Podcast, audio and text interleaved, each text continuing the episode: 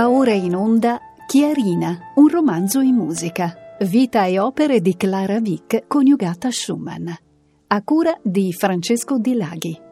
Sesta trasmissione. Il momento più difficile.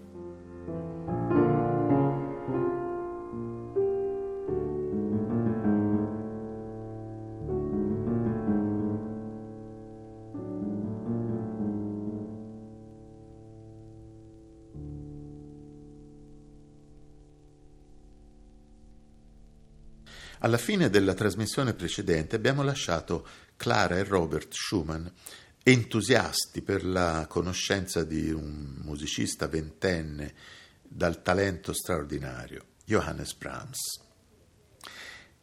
Era stato il 30 settembre 1853 quando questo ventenne eh, biondo e bello come un dipinto, per usare le parole della figlia Eugenie, aveva fatto la conoscenza con i coniugi Schumann. Ma la situazione di Robert precipita. Durante l'ultima, più violenta crisi di disordine mentale, la sera del 27 febbraio 1854, di notte, sotto la pioggia, Robert sconvolto esce di casa, ancora in veste da camera, si reca al ponte sul Reno e si butta giù. La cronaca di questo terribile momento ci è riportata dal ricordo della figlia primogenita, Marie, che allora non era ancora tredicenne. Mentre mia madre in un'altra stanza parlava col medico, apparve mio padre nella sua lunga vestaglia verde a fiori. Il suo volto era quasi bianco. Appena mi guardò, portò entrambe le mani sul volto e disse Oh Dio! E poi scomparve di nuovo. Andai in camera di mio padre, era vuota, e le porte, quelle della camera da letto dei miei genitori e quelle che davano sulla sala, erano aperte. Mi precipitai da mia madre, il medico era ancora lì, e allora lo si cercò in tutte le stanze della casa. Mio padre se n'era andato. Furono mandate persone a cercarlo, ma mia madre mi disse di andare da una nostra amica per dirle cosa era successo. Quando uscii sulla strada vidi una folla rumorosa di persone venire verso di me. E appena mi avvicinai, riconobbi mio padre, sostenuto da due uomini sotto le braccia e con le sue mani sul volto. Schumann fin da giovane era stato affascinato dal fiume Reno, questo fiume mitico per l'anima germanica, eh, fiume che era simbolo di grandezza, di mistero.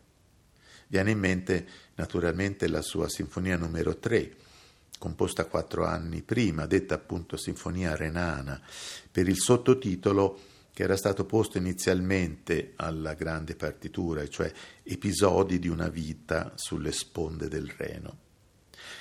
Ma forse ancora più significativo ci sembra un lead della prima stagione di Robert Schumann, Berg und Burgen, su testo di Heine, tratto dal Liederkreis opera 24.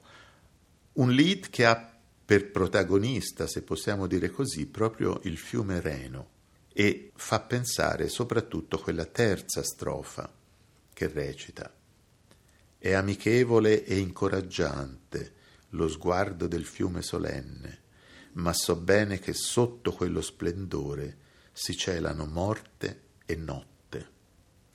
E morte e notte Schumann voleva appunto raggiungere quella notte del 27 febbraio. Ascoltiamo dunque questo lead dal Liederkreis, opera 24, il numero 7, Berg und Burgen, nell'interpretazione del baritono Dietrich Fischer-Dieskau e di Christoph Eschenbach al pianoforte. Monti e castelli guardano giù, nel terzo specchio del Reno. La mia barchetta veleggia gaia, circonfusa di luce solare. Calmo osservo il gioco delle onde d'oro che si increspano.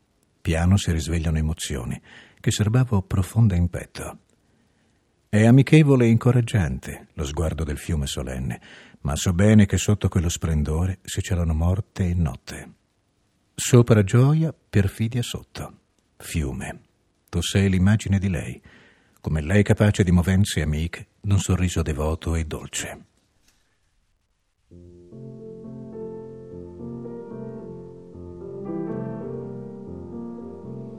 Berg und Burgen schauen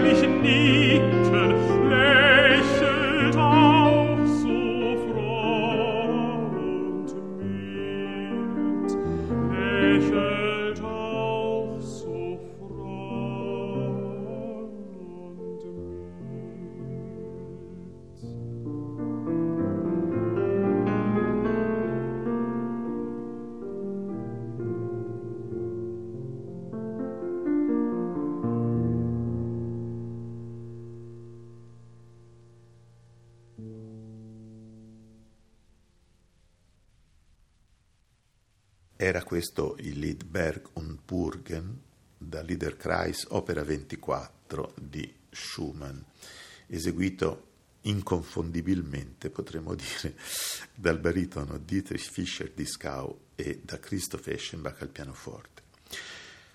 Schumann fu salvato da due barcaioli che si trovavano lì per caso e fu forse quasi peggio, perché pochi giorni dopo, su sua stessa richiesta, fu ricoverato in una clinica per malati di mente a Endenich, dove restò segregato per oltre due anni fino alla morte, avvenuta il 29 luglio del 1856.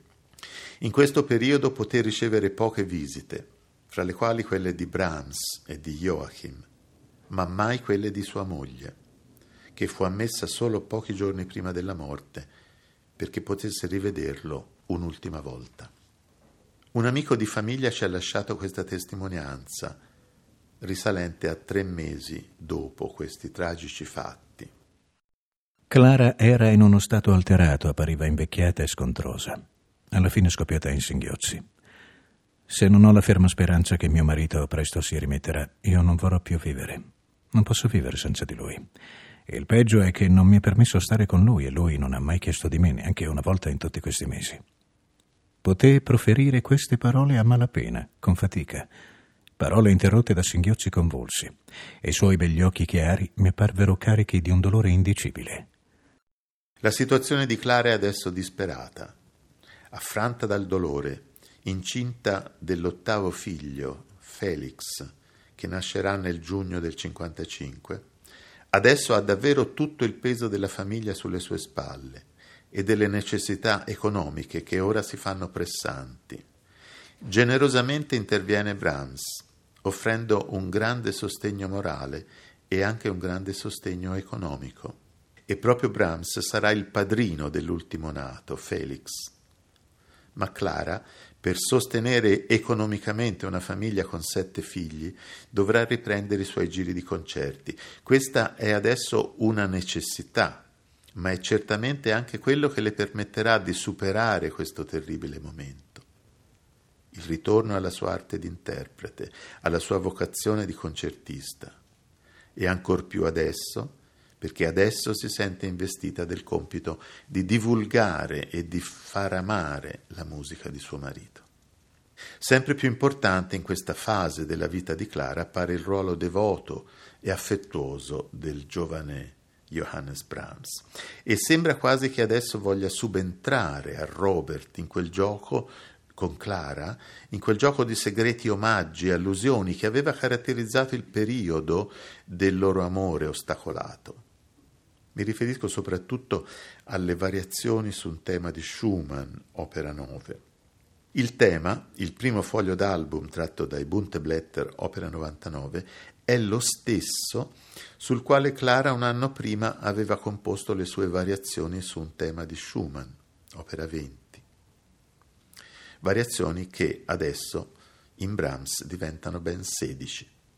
Come nei Davids Bündler di Robert, alcune danze erano siglate E e altre F, cioè i suoi due immaginari alter ego, Eusebio e Florestano, anche qui Brahms prosegue questo gioco dello sdoppiamento, siglando alcune variazioni come con una B e altre con KR, e cioè Brahms, lui stesso, e Chrysler, l'immaginario personaggio creato da Hoffman e così caro a Schumann. Personaggi dietro i quali si celano appunto i due alter ego del maestro. E come per Schumann, anche per Brahms, il primo è di carattere sognante e malinconico, il secondo, Chrysler, impetuoso e entusiasta. Nel corso delle sedici variazioni, variazioni straordinarie per fantasia quanto per rigore contrappuntistico, sono numerosi gli omaggi al maestro.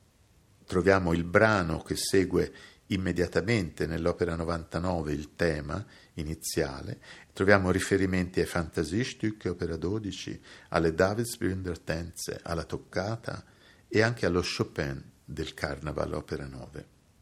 Ecco dunque le variazioni su un tema di Schumann, opera 9, di Johannes Brahms, nell'esecuzione al pianoforte di Wolfram Schmidt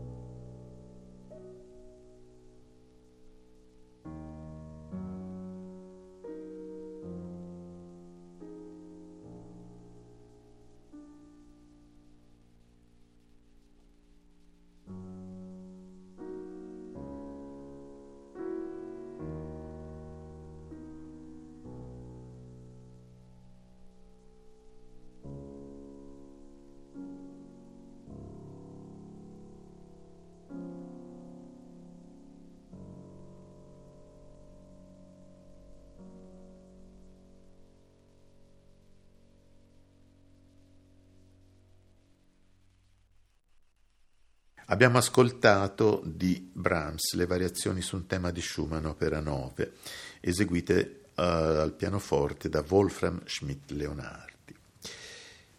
Robert Schumann muore il 29 luglio del 1856. A Clara è stata permesso di vederlo solo due giorni prima. Lui a malapena l'ha riconosciuta. Clara ha già dovuto riprendere la sua attività di concertista. È una fatica, in primo luogo per la necessità di dover trovare una, una tranquillizzante sistemazione per i suoi figli, ma è anche un ritorno alla sua dimensione. È come un pesce che torna a nuotare nell'acqua. Tra il 54 e il 56 Clara suona, oltre che in Germania, in Belgio, Olanda, Austria, Ungheria, Danimarca. Nell'aprile del 56 si era recata per la prima volta in Inghilterra, la prima di una lunga serie di tournée che avranno cadenza abbastanza regolare fino al 1888.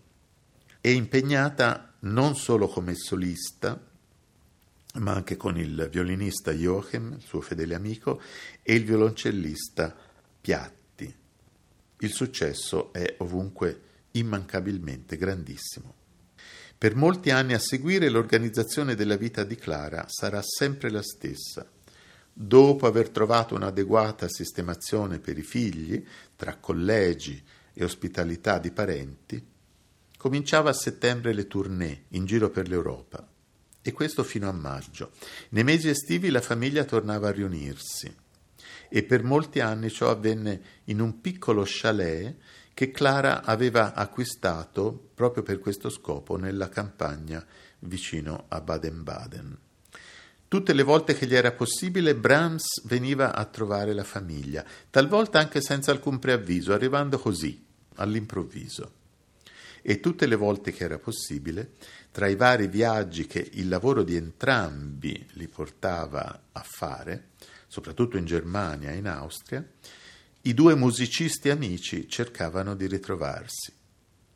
Si sarebbe anche instaurato quella sorta di rito che avrebbe sempre caratterizzato in futuro la vita creativa di Brahms, il rito cioè di presentare in anteprima ad una ristretta cerchia di amici e musicisti fidati i suoi nuovi lavori, ascoltandone le impressioni e i giudizi una ristretta cerchia dove non mancava mai Clara, i giudizi della quale erano per lo più di grande ammirazione e le poche critiche erano tenute da Brahms in grande considerazione.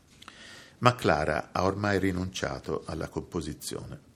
La sua strada ora più che mai è quella di interprete, di, anzi di paladina della musica di suo marito e d'ora in poi sempre di più anche del suo grande amico Brahms. Vi è però un'eccezione. Abbiamo una romanza in Si minore, senza numero d'opera e non pubblicata, che Clara compose nel 1855, quindi proprio durante la reclusione di Robert nella clinica psichiatrica di Endenich. Questa romanza è dedicata a Brahms ed è offerta all'amico nel Natale del 1856, una pagina tra le più intense e interessanti di Clara, che ricambia l'omaggio delle variazioni opera 9 dell'amico e che sembra voler continuare quel segreto affettuoso dialogo con Brahms, alludendo e rimeditando questa volta il grande andante espressivo della sonata opera 5, un lavoro questo che molto probabilmente il giovane Brahms aveva già eseguito ai due Schumann nelle sue prime visite dell'ottobre di tre anni prima. Ecco allora di Clara Schumann la romanza in Si minore nella esecuzione di Joseph de Beenhover al pianoforte.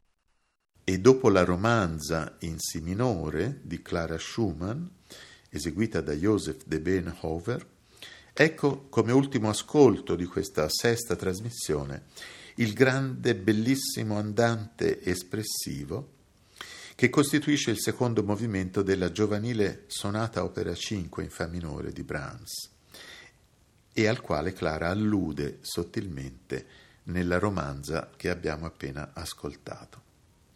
Ecco allora di Johannes Brahms il secondo movimento andante espressivo dalla sonata in Fa minore opera 5. L'ascoltiamo da Alan Weiss al pianoforte.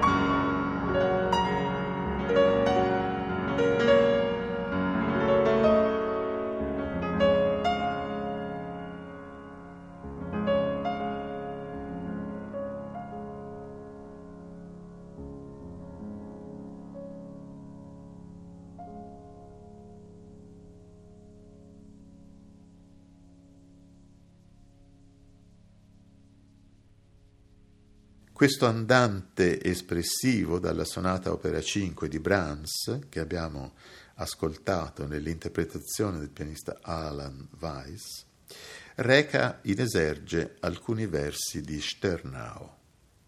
Der Abend dämmert, das Mondlicht scheint, da sind zwei Herzen in Liebe vereint und halten sich selig umfangen. Cade la sera, la luna risplende, due cuori uniti nell'amore se ne stanno beati e avvinti. Chi sono i due cuori uniti nell'amore? La devozione di Johannes per Clara è l'affetto di un amico o l'amore di un innamorato? Su questo argomento, come si suol dire, sono scorsi fiumi d'inchiostro, ma di questo parleremo nella prossima trasmissione.